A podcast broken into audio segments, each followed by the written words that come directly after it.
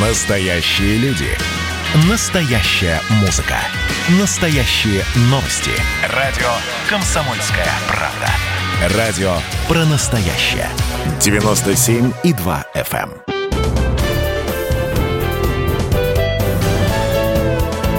эм. Гость в студии. Друзья, здравствуйте. Радио «Комсомольская правда». И у нас сегодня встреча с академиком Анатолием Таркуновым, ректором МГИМО. Анатолий Васильевич, я вас приветствую. Здравствуйте. Здравствуйте. Спасибо, что пришли. И м, у нас здесь совсем недавно прошло достаточно большое интервью э, с Сергеем Лавровым, главой э, МИДа вашим сокурсникам, надо сказать. Я, мы к этому обязательно вернемся. Я просто хотел бы спросить, а у вас встречи выпускников, вот сокурсников, они бывают? Бывают, причем они у нас начались даже там не через десятилетия после окончания, а первая большая встреча была через пять лет после окончания. Мы, более того, подготовили к этой встрече огромный полуторачасовой капустник. Так что мы не только развлекались сами, но и развлекали сокурсников, которые пришли, ну, практически в полном составе, во всяком случае, те, кто был в Москве, потому что первые годы, конечно, многие разъехались работать за рубеж, посольство. Ну, собственно, у было. вас там два года КНДР было, да? Да. И, но через пять лет уже многие после первой командировки съехались, Поэтому я помню, что это был чудесный вечер с э, танцами, с, э, с капустником, с тостами. Ну, Для ну, внутреннего пользования. Для внутреннего пользования, да. Хорошо, э, давайте начнем тогда наш сегодняшний разговор. Дипломатия тогда, дипломатия сейчас. Понятно, что и технологии, и вообще мир не стоит на месте. Но воспитание новых дипломатов? Ведь говорят же, все новое – это хорошо забытое старое. Сильно ли поменялось? Вы знаете, если посмотреть на регламенты, которые существовали, положим, в лицее царско-сельском, который, как известно, немало дипломатов выпустил, или э, поближе к нам в Лазаревском училище, которое было образовано в Москве в 815 году Александром I, и э, посмотреть на регламенты, которые существовали уже гораздо более поздний период, когда создавался МГИМО, в период Второй мировой войны, то они очень схожи. И э, думаю, что даже очень много из того, что мы делаем сегодня, тоже похоже на то, что делалось с нашими далекими предшественниками. Во-первых, это такая базовая подготовка, без которой все равно обойтись нельзя. Это э, знание иностранных языков, как минимум двух иностранных языков. Это хорошее знание истории, хорошее здание в целом всего блока того, что мы сегодня называем общественными науками, но это прежде всего, конечно, философия, это литература, отечественная и мировой литература. И в этом смысле курсы, которые э, существовали в первые годы создания МГИМО, а он стал э, наследником и Лазаревского училища, поскольку в 1956 году Институт Востоковедения, бывшее Лазаревское училище, было к нему присоединено. Все это сохраняется. А части, касающиеся, положим, регионоведения и страноведения, конечно, это не только история страны, но это изучение и э, тех конфессий, которые в стране являются господствующими, но не только господствующими. Вообще, должен сказать, что э, курс религий мировых, который у нас существовал с давних пор, и э, блестяще в свое время учебник написал по этому курсу профессор Васильев, который не раз потом пересдавался, э, оказался очень нужным практически всем, кто вот последние десятилетия оказался на практической дипломатической службе. Ну, а сегодня, конечно, этот курс, как мы видим, практически каждый день исключительно важен и не только для внешнеполитической работы, но и политической работы. А, работа дипломата опасная? Конечно, опасно. У нас же немало случаев, когда дипломаты оказывались в критических ситуациях. Да, и есть и трагические истории. Да. Погибали при э, служебных обстоятельствах. Конечно, опасно. Но дело в том, что вообще, если человек решает все-таки пойти не в МГИМО, а пойти на дипломатическую службу. Потому что пойти в МГИМО и пойти на дипломатическую службу – это два разных понятия. Ну, я понимаю. Да. А дипломатическую службу, как вы понимаете, идет э, лишь часть выпускников МГИМО. Если вдруг один из студентов, вы узнаете, что, как ректор, узнаете, что один из студентов, например, считает, что Крым не наш, или наоборот, четко принимает сторону в конфликте Нагорного Карабаха определенной страны, противостоящие друг другу. Это правильно будет? Он имеет право на собственное мнение или... Ну, конечно, каждый человек имеет право на собственное мнение. Ну, например, Карабах, естественно, что там позиции вообще диаметрально противоположны у студентов из Армении и студентов из э, Азербайджана. Я просто Я... хочу сказать, что Анатолий Васильевич э, награжден был и, и Азербайджаном, и Арменией. У вас есть награды, да, э, да звания. Да. Которые... Спасибо, я высоко очень ценю эти награды, спасибо правительствам этих стран, которые меня наградили. Но сейчас вот, когда вспыхнул этот конфликт, я собрал ребят – и э, азербайджанцев, и армян в одной аудитории, с ними достаточно долго беседовал. Я понимаю их эмоции, их чувства, но они учатся в России, и э, они учатся в университете. Университет – это единый коллектив, поэтому такого рода э, эмоции и чувства, они не должны высказываться и выказываться в коллективе, в нашем университетском институте, какому-то раздраю, Э, межобщинному, межнациональному, межконфессиональному. Это, конечно, непростая задача, но э, ребята у нас умные, толковые. Мне кажется, что они меня поняли. И э, буду надеяться, что несмотря на любое развитие событий, такого рода издержанности и понимание, что сегодня они учащиеся университета в России, в Москве, они приехали получать знания – они будут из этого исходить. А, я напомню, и уж если мы историю вспоминаем, в царской России, там в период Александра Третьего или в период Николая II была практика политически активных студентов просто отчислять из учебных заведений и я надеюсь, что такой практики у вас нет. То есть отчисление из МГИМО возможно только за неуспеваемость? Но по политическим причинам я вообще не помню вот за время своей ректорства, чтобы студентов мы э, студенты, студенты, отчисляли. Да. Такого не было. А вы за... почему сделали оговорку? Преподаватели были отчислены? Нет, у некоторых преподавателей просто закончился срок их э, избрания, и мы с ними по тем или иным причинам, но главным образом, э, в том числе и этих преподавателей совсем немного, даже на пальцах одной руки даже меньше можно перечислить, мы не, просто не продлевали контракт, если это расходилось с нашим пониманием того, что нужно давать э, студентам по тем или иным вопросам с точки зрения содержательной. Вы сказали про практику. Э, практика на чемпионате мира по футболу, на фестивале молодежи и студентов, э, а практика в других странах я не знаю, обмен студенческий, он существует? Это, это очень активная работа. К сожалению, сегодня она вся подморожена, как вы понимаете. Во-первых, у нас есть практика для студентов магистратуры, которая ориентирована на работу в Министерстве иностранных дел или других государственных структурах. И э, согласно трехстороннему соглашению, которое мы в свое время подписали между МИДом, фондом Потанина и МГИМО, э, эта практика финансируется фондом Потанина. Это довольно приличные средства. Мы каждый год отправляем на практику до 80 студентов в наше загранпредставительство за рубежом. Посольство, генеральное консульство, в том числе нередко и в далекие страны, в страны Персидского залива, Латинскую Америку. Для ребят это исключительно важная и полезная практика, потому что они, во-первых, они э, на этом этапе определяются, а надо ли им вообще идти в МИД и на дипломатическую службу, потому что они видят реальное работу посольств, реальную работу дипломата, которая непроста, которая требует очень серьезных самоограничений, надо сказать. Знание местного менталитета, правил, э, условностей всевозможных. И это несомненно. Поэтому э, некоторые ребята после практики говорят, нет, я, знаете, не готов в МИД идти, я вижу как много там надо работать, как много ограничений разного рода. Mm, прочитал по судьбу Грибоедова, да, да и, и, больше. И, и что, он переводится на другой курс или покидает? Нет, почему? Он просто не, не участвует в конкурсе в МИД. А, вот Даже вот. далеко не все в МИД, я как уже докладывал вам, да -да -да. уважаемые радиослушатели, далеко не, не все же идут в МИД. МИД попадает, ну, восьмая часть где-то из э, общего количества выпускников. Мы же большой теперь вуз, мы выпускаем э, магистров больше тысячи человек а бакалавриата еще больше. А вместе с иностранцами, которых у нас 17% от общего числа, это вообще... Ну, раньше мы всегда считали себя совсем маленьким вузом, а за последние 30 лет мы превратились в такой средний по численности э, московский вуз. Ну, и, знаете, Анатолий Васильевич... А по иностранцам вообще мы одни из первых, там после РУДН, МГУ, Я надеюсь, что я не в обиду скажу, но сколько я живу, и когда упоминается там ряд вузов, а особенно МГИМО, рядом всегда стоит слово «престиж». То есть престижный вуз – это МГИМО. Это... И, и снова я возвращаюсь к дипломатии, да, потому что советская дипломатия была на уровне. Мы можем, кстати, вот мы сейчас с Анатолием Васильевичем разговариваем, в те времена, э, несколько лет назад, в начале 60-х, именно развивались э, события «Карибский кризис».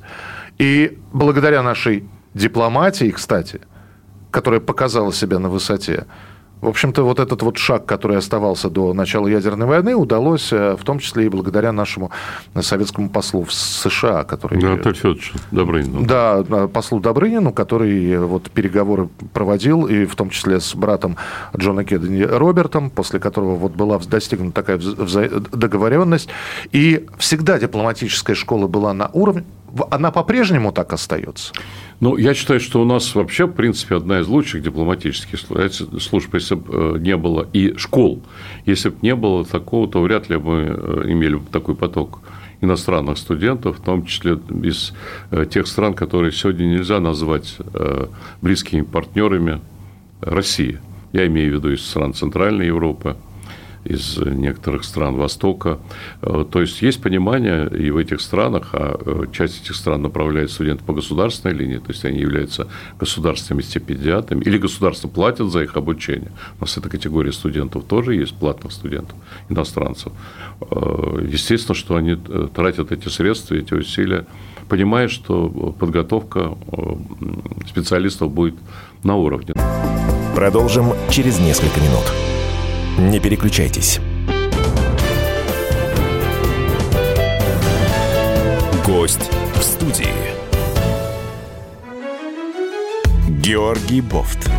Политолог, журналист, магистр Колумбийского университета, обладатель премии «Золотое перо России» и ведущий радио «Комсомольская правда» авторскую программу Георгия Георгиевича «Бофт знает». Слушайте каждый четверг в 17.00 по московскому времени. А что такое деньги по сравнению с большой геополитикой? Мы денег тут не считаем.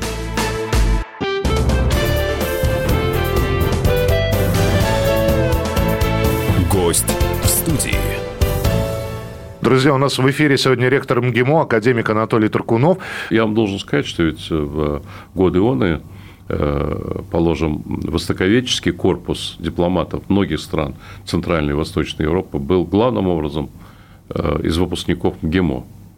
Другое дело, что на этапе тех э, пертурбаций, которые политические, которые проходили в этих странах, то или иное правительство, в зависимости от той политической окраски, начинало говорить, что вот выпускники советских вузов не должны работать в государственных структурах, не должны работать в МИДе или в других органах, которые занимаются внешней политикой.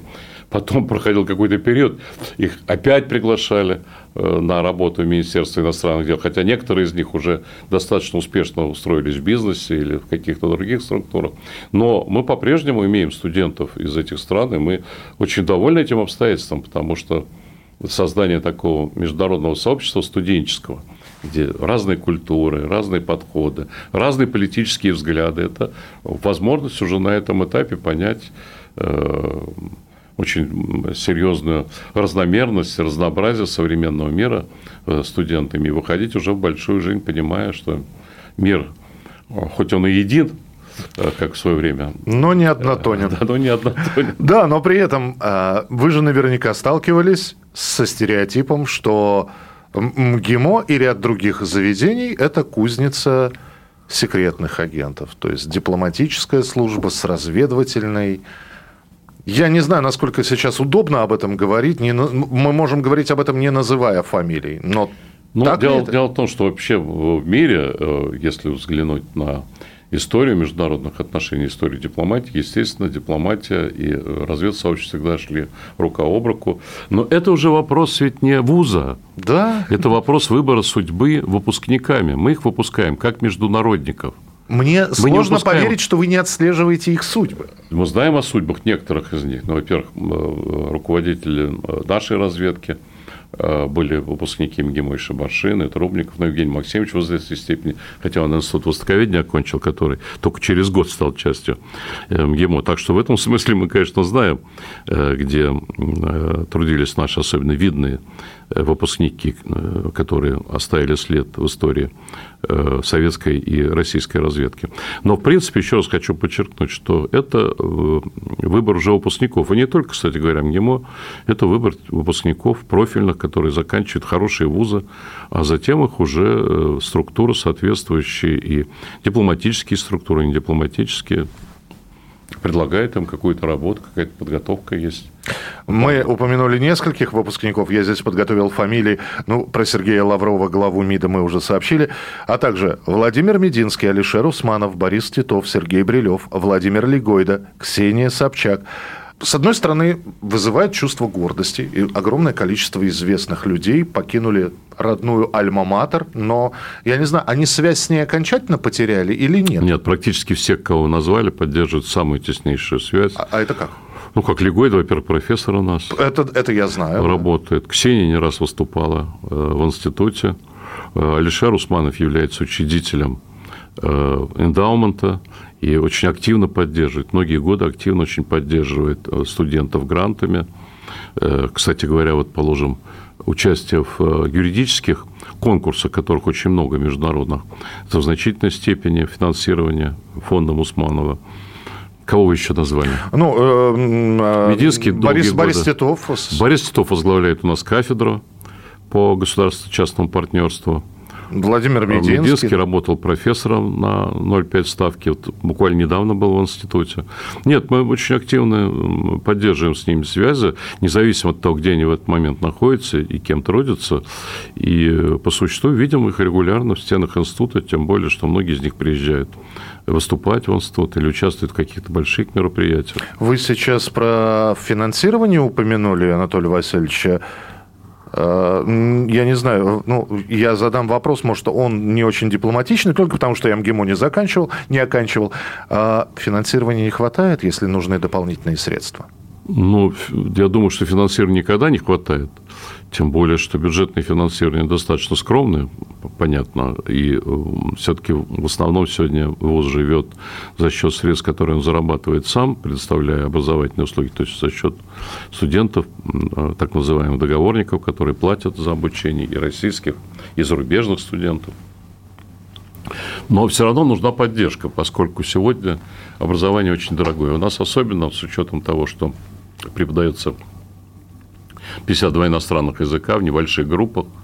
То есть мы вынуждены держать очень большой штат преподавателей. 52. 1200 э, человек преподавателей на 9 э, тысяч студентов.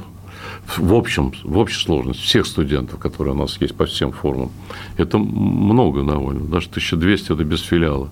Имеет еще филиал 300 человек надо Э, приплюсовать. Э, так что, конечно, это очень э, дорогое дело, но я уже не говорю о том, что нужны лаборатории, нужны мощные компьютеры, поскольку сегодня при аналитической работе, информационной работе используются все это программы самые современные. Ну и вы задавали же вопрос относительно обменов. А ведь обмены же все эти очень дорогостоящие. Наша совместная магистратура с зарубежными вузами, а их 36 сегодня, они тоже требуют немалых затрат потому что мы поддерживаем наших студентов, которые должны поехать в ту или иную страну, Европу, США, Китай, поддерживаем материально. Более того, поскольку мы осуществляем студенческий обмен с 50 странами, то ну, в некоторых случаях студенты, или точнее их родители, а может и студенты в некоторых случаях платят за свое пребывание и поездки сами, но в очень многих случаях это оплачиваем мы – Э, за счет тех средств, которые мы получаем, в том числе и от э, наших доноров, спонсоров, как, как сейчас принято говорить. Но мы имеем эндаумент, который был создан, э, он первый был в России, эндаумент в 2007 году, и мы туда в том числе направляли все средства, которые хотели передать нам выпускники для поддержки университета. И университет очень приличные деньги из э, этого эндаумента получал.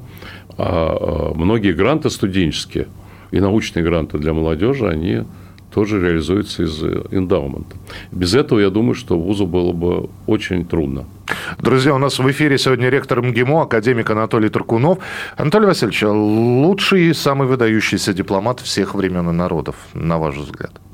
Ну, я не знаю, конечно, есть дипломат, который, наверное, известен всем. Толеран, он, конечно, был выдающимся дипломатом, но человеком человек очень своеобразный. Да. Не... Ну, то есть и дипломатия была того уровня. Да, да. да без... он... Э, нет, дипломатия была у него потрясающая. Просто он часто очень хозяев менял. Э, так сказать, личной преданности, лояльности у него э, не было по существу ни, ни к одному из его суверенов, на которых он работал.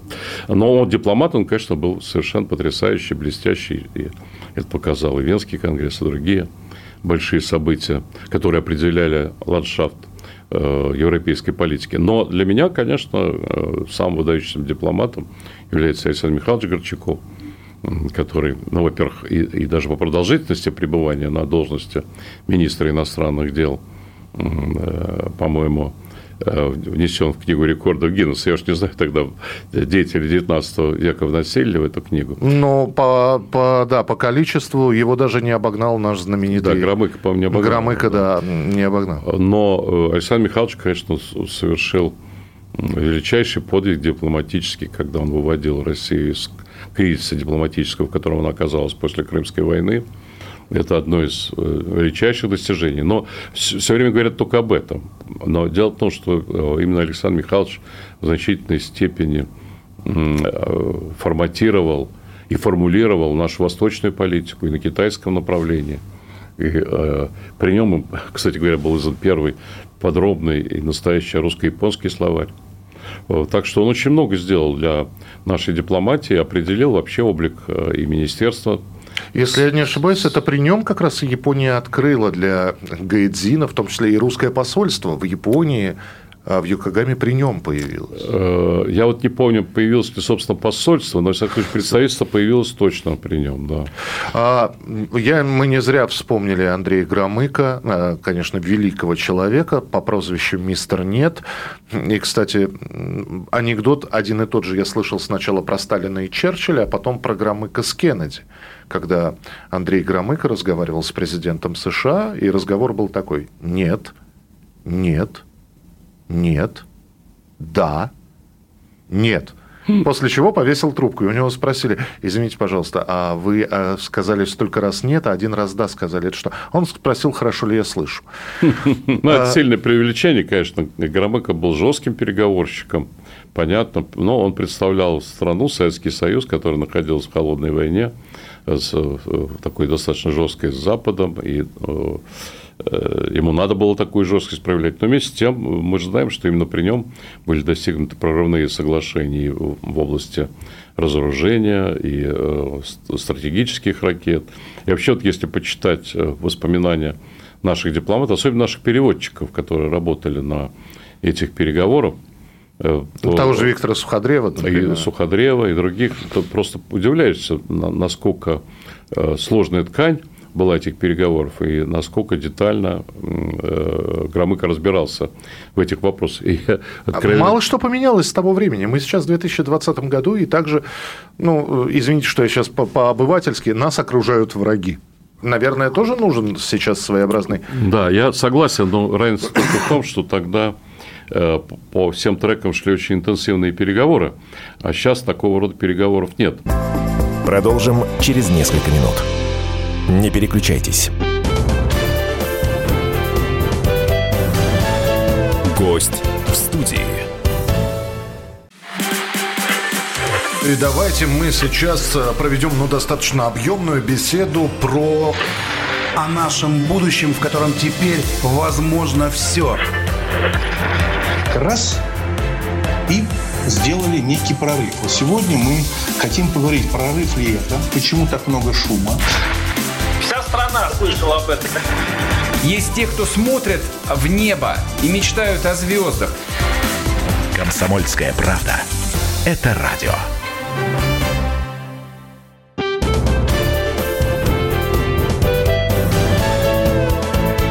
Гость в студии. Радио «Комсомольская правда». И у нас сегодня встреча с академиком Анатолием Таркуновым, ректором МГИМО. Байден заявил опять, что главная угроза – это Россия, а главный конкурент – Китай. То есть э, Россия угроза, а конкурент – главный Китай.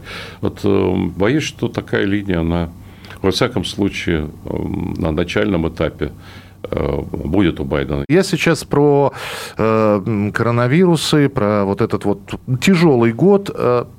Давайте начнем с того, что дистанционное образование. Некоторые студенты не приехали и именно вот в таком онлайновом режиме обучаются, никогда не заменит вот такого разговора, как у нас с вами, глаза в глаза. А, и все-таки учите.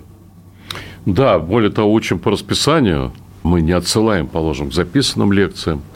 Э, то есть мы рекомендуем посмотреть лекции, которые записаны. Летом много очень записали. И, кстати, и на э, международных базах, на Курсере, на Степике наши лекции присутствуют. Так что желающие могут посмотреть какие-то не просто лекции, а курсы лекций. То есть я, не имея отношения к МГИМО, могу... Да, да. Можно эти посмотреть. Заочным слушателем таким стать. Так. Да, и на Утюбе много лекций у нас висит, на нашем Утюбе, на гемошном Утюбе. Так что это все... На их Ютубе, на вашей странице. На их Утюбе, да. Утюбе или Ютюбе, как говорит один юморист. Вот, но э, это все можно посмотреть. Но, конечно, заменить личного общения, химии, которая возникает между студентами и преподавателем, или не возникает, что, тоже бывает иногда. Э, никакой компьютер, никакой там Zoom, э, Google Э, или там, э, ну, много сейчас, я даже да, да, да. все не помню, системы, на которых можно работать, хотя большинство все-таки на Зуме работает, пока во всяком случае, не заменит. И э, мы сейчас э, пошли по пути такого гибридного, смешанного, вернее, обучения. У нас студенты первого курса все-таки большую часть недели, 4 дня занимаются очно, ну, там в зависимости от факультета, на некоторых три дня, и остальные дни занимаются в дистанте. Очно, потому что студентам первого курса очень важно вообще войти в студенческую жизнь и понять, что такое студенческая жизнь, с преподавателями познакомиться. Магистратура у нас сейчас работает в дистантном режиме. Все магистратуры. Мы сегодня вот приняли решение, что мы продлеваем этот режим до 9 ноября, ну, то есть следующую неделю целиком будет такой режим, а потом будем опять рассматривать ситуацию, исходя из э, пандемической ситуации, эпидемиологической ситуации. А Конечно, ни преподавателям, ни студентам это не нравится. Из обоймы э, преподавательской были э, такие потери временные? Я имею в виду, конечно, конечно, заболевали, да? Конечно, да.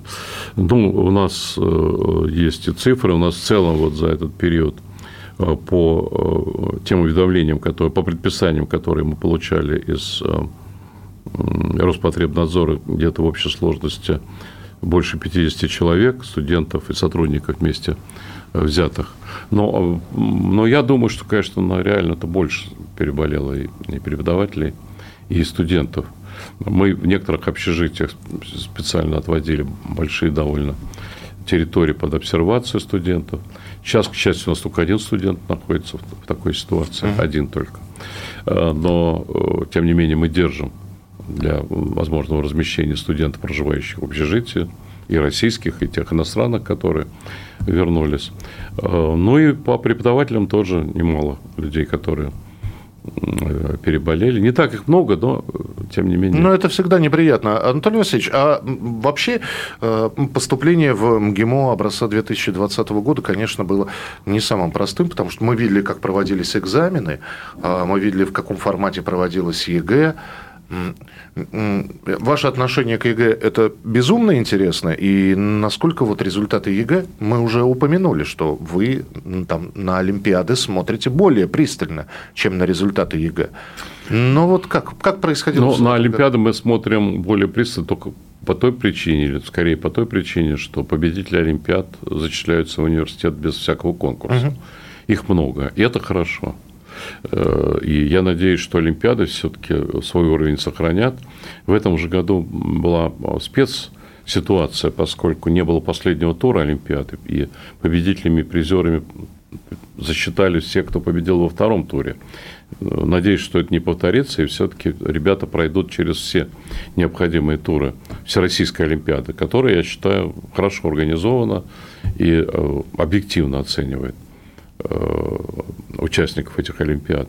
А что касается ЕГЭ, то, конечно, ЕГЭ за прошедшие годы улучшился, несомненно, улучшился. И контроль за ЕГЭ, и адекватность оценок, которые ребята имеют по ЕГЭ.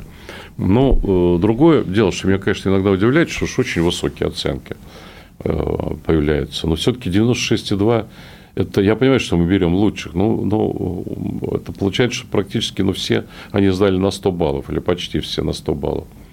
Здесь, конечно, вопрос просто такого критического осмысления, как у нас идет э, процесс ЕГЭ. Вы знаете, меня что еще озадачило? Ведь, конечно, ребята готовятся и активно готовятся там, с репетиторами для того, чтобы сдать хорошо те ЕГЭ, которые нужны для поступления в университет. А предметы, которые находятся за пределами ЕГЭ, они, ну, для значительной части, они уже... Белыми как бы, пятнами и остаются. Да, остаются белыми пятнами. Это очень печально.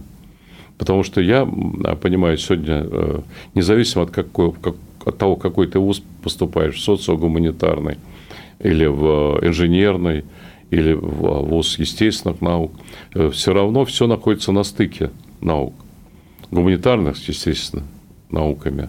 Э, необходимо себе представлять и хотя бы основа инженерных наук. Потому что мы с вами вспоминали переговоры по разоружению, которые mm-hmm. шли. Там же очень много проблематики, которые связаны с естественными науками, с инженерными знаниями.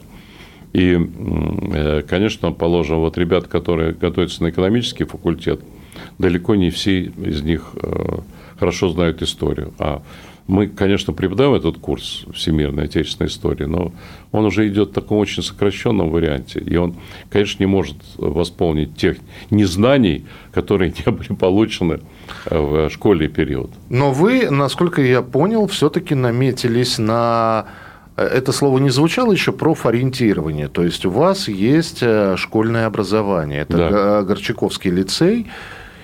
То есть, насколько я понимаю, уже школьникам предполагается подумать о выборе профессии, сделать выбор в пользу той или иной профессии. И вот это вот направление. Это очень важное направление. Я э, по свежим следам могу даже сказать, что вчера мы открыли педагогическую магистратуру по подготовке э, школьных учителей и э, набрали сейчас, по-моему, человек 17-20 молодых толковых ребят, в том числе и э, работающих уже учителями в эту магистратуру.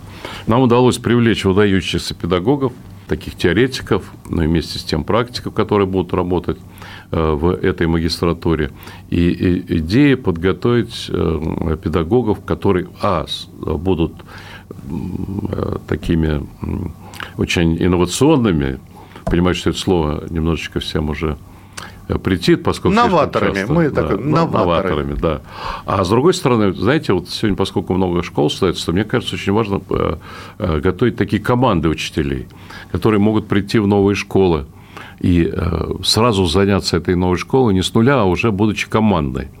И, а поскольку мы планируем в 2023 году открыть школу «Новый взгляд», которая сегодня проектируется – и к 2023 году, я надеюсь, будет построена, то такую команду мы хотим и для себя подготовить. И для этой школы, и для Горчаковского лицея, и для тех школ, с которыми мы сотрудничаем. Вот мы приняли стратегию развития МГИМО э, новую. Она предполагает э, очень активную работу со школьниками для их профориентации. Вам с тем, нужна чтобы, своя кузница кадров? С тем, чтобы уже из школы приходили ребята, которые мотивированы э, на учебу в собственном ГИМО, которые уже подготовлены в какой-то степени к этой учебе.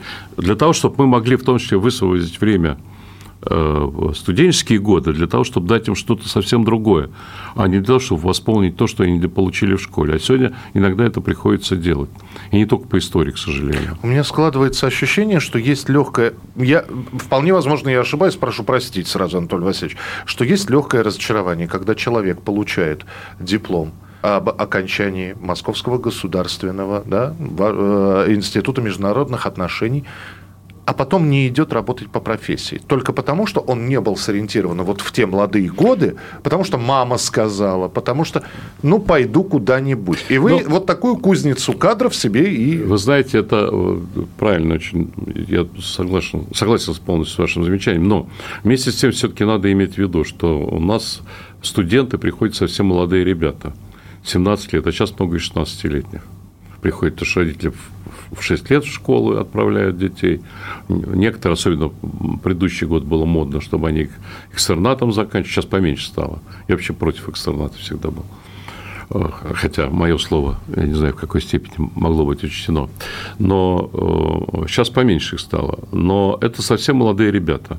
И, в принципе, конечно, среди них есть процент тех, кто вот твердо настроен был, читал, знал и хочет идти именно по этой профессии. Но э, дело в том, что вообще э, говорят социологи, сегодня массив знаний обновляется там каждые 7-10 лет, некоторые говорят даже 5 лет, и э, интересы тоже людей, особенно молодых, могут измениться за время обучения. Я не вижу ничего страшного в этом.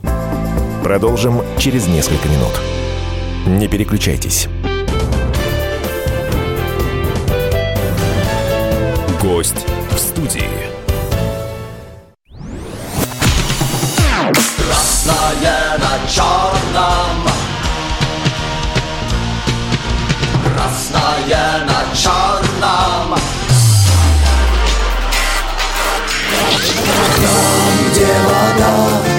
небе смешки ломаных стрел.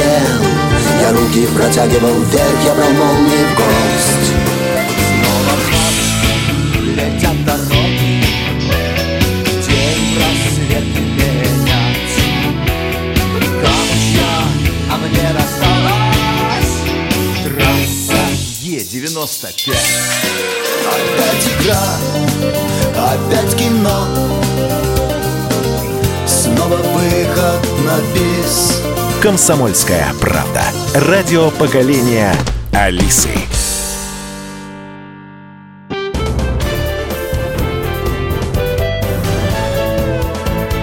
Гость в студии. Друзья, у нас в эфире сегодня ректор МГИМО, академик Анатолий Туркунов. Вот сейчас даже ставится и задача, чтобы на первых двух курсах бакалавриата программа для обучающихся была э, ну, однообразной в известной степени. И только потом они уже расходились по всякого рода специализациям. Но в нашем случае это довольно сложно сделать, э, с учетом того, что у нас много очень языка иностранного, и мы начинаем все-таки специализацию, в том числе и языковую, уже на ранних курсах, положим, юристов, юридический перевод, экономистов, экономический, финансовый и так далее. И те, кто занимается энергетикой, э, так сказать, и э, терминологией энергетической и так далее. То есть, э, то есть, мы, мы вряд ли сможем в полной мере пойти по этому пути, но, тем не менее, возможность для студентов изменить свою траекторию образовательную, она существует, и они многие так делают. Положим, закончив бакалавриат, это очень хорошо, закончив бакалавриат, они имеют сегодня возможность через экзамены поступить в магистратуру, которая часто не совпадает с, э, с тем, что они получали в бакалавриате. Конечно, это в рамках одних. Ты не пойдешь после бакалавриата МГИМО э, на химический факультет. Хотя та- такого рода случаи, когда идут потом в естественные школы, у нас есть. Тем не менее, есть МГИМОСцы, которые потом медицинские вузы заканчивали. И я думаю, что это, кстати говоря, здорово, потому что они могут и зарубежный опыт очень активно изучать, зная э, языки, зная зарубежный опыт, или представляя, во всяком случае, его. Но, э, в принципе, вот вы можете закончить э, международные отношения, а затем пойти в магистратуру, на, положим, на финансы или э, закончить политологию, а потом пойти на э, одну из э, отраслей юриспруденции. А программ много у нас магистрских. Ну, то есть пересечение возможно, допустимо и... Оно, возможно, допустимо. Я в этом, кстати говоря, ничего плохого-то особенно не вижу. Э, А те, кто уж заинтересован в том, чтобы, э, положим, стать дипломатом, международником, они идут в магистратуру уже, которые посвящены, собственно, дипломатии. Есть дипломатия и дипломатическая служба магистратура, есть регионоведение и дипломатия. Это вот для подготовки тех, кто готовит, кто будет потом работать в наших посольствах в соответствующих странах, Ближнего Востока, Дальнего Востока и Африки. и так далее, Латинской Америки и так далее. Так что это нормально. И, кстати говоря, это, я уверен, что дальше это будет все больше и больше распространяться. Анатолий Васильевич, а как вот, э, если мы снова возвращаемся к международной политике, к международным отношениям, к дипломатии, как сейчас в МГИМО освещаются те же самые события, происходящие в Нагорном Карабахе, который мы упоминали, в Беларуси, тем более, что ходил слух, что Коля Лукашенко, сын Александра Григорьевича, собирается поступать в МГИМО. Вот. Я не знаю, готовы ли вы привнять его с распростертыми объятиями, и будет ли он на платном обучении или на бюджете, но тем не менее. Ну, вот. мне вообще трудно комментировать, поскольку до меня этот слух не доходил. Ну, считайте, что мы довели, просто будьте к этому готовы. Ничего а... этого не слышал. Но... А препод... при... вот а, обзор этих событий но, как преподносится? Мы стараемся, в том числе и наши ученые, у нас очень активные, молодые, талантливые ученые. Я рад тому обстоятельству, что у нас полностью переформатирован наш институт международных исследований. Приглашены в том числе известные специалисты со стороны, не наши выпускники. И они тоже над этой темой работают, участвуют в учебном процессе. Конечно, мы пытаемся дать такую, я бы сказал, объективную или объективистскую картину, то есть показать позицию одной стороны, показать позицию другой стороны, показать международно-правовой аспект, ну, если говорить о Карабахе, э, этой ситуации. Хотя, конечно, хочешь не хочешь, эмоциональный накал, наверное, у того или иного преподавателя все равно он присутствует, и в полной мере его скрыть невозможно. Но я, вот, кстати говоря, и на этой встрече с ребятами, которые упоминал, армянами и азербайджанцами, предложил, давайте мы проведем совместную конференцию, э, на которой обсудим вот и сложившуюся ситуацию. Ну, постараемся сделать в спокойных тонах с тем, что просто объективно, как бы сверху, посмотреть на, на то, что происходит. Э, ну, то же самое касается и Э, события в других республиках. То есть а с ребятами из Беларуси вы тоже проводили беседу? Или... Нет, с ребятами из Беларуси я не проводил, не буду здесь эм, придумывать, не, не проводил беседу, но пока я, откровенно говоря, не чувствовал большой в этом потребности. Потому что я не чувствую такого среди нашей общины белорусской студентов эмоционального накала. Но, может быть, это связано с тем, что они в большинстве своем находятся в Беларуси сегодня. Они не приехали на Э, офлайновое обучение, на онлайне находится. Хотя ребята из Беларуси очень способны, студенты, и э, они вообще поступают ведь к нам не из школы, их направляют уже после первого курса Белорусского государственного университета, так что они чуть постарше – и очень ответственно занимается. Дорогой Анатолий Васильевич, давайте пожелаем, по крайней мере, МГИМО поменьше стихийности, тем более, что новые стратегии развития у вас на ближайшие годы есть, и дай бог, чтобы им ничего не помешало, и э, закончится 2020, я думаю, что 2021 будет полегче, и э, все вернется на круги своя. Спасибо вам большое, что были у нас сегодня в эфире. Ректор МГИМО, академик Анатолий Таркунов. Спасибо большое. Спасибо большое. Гость.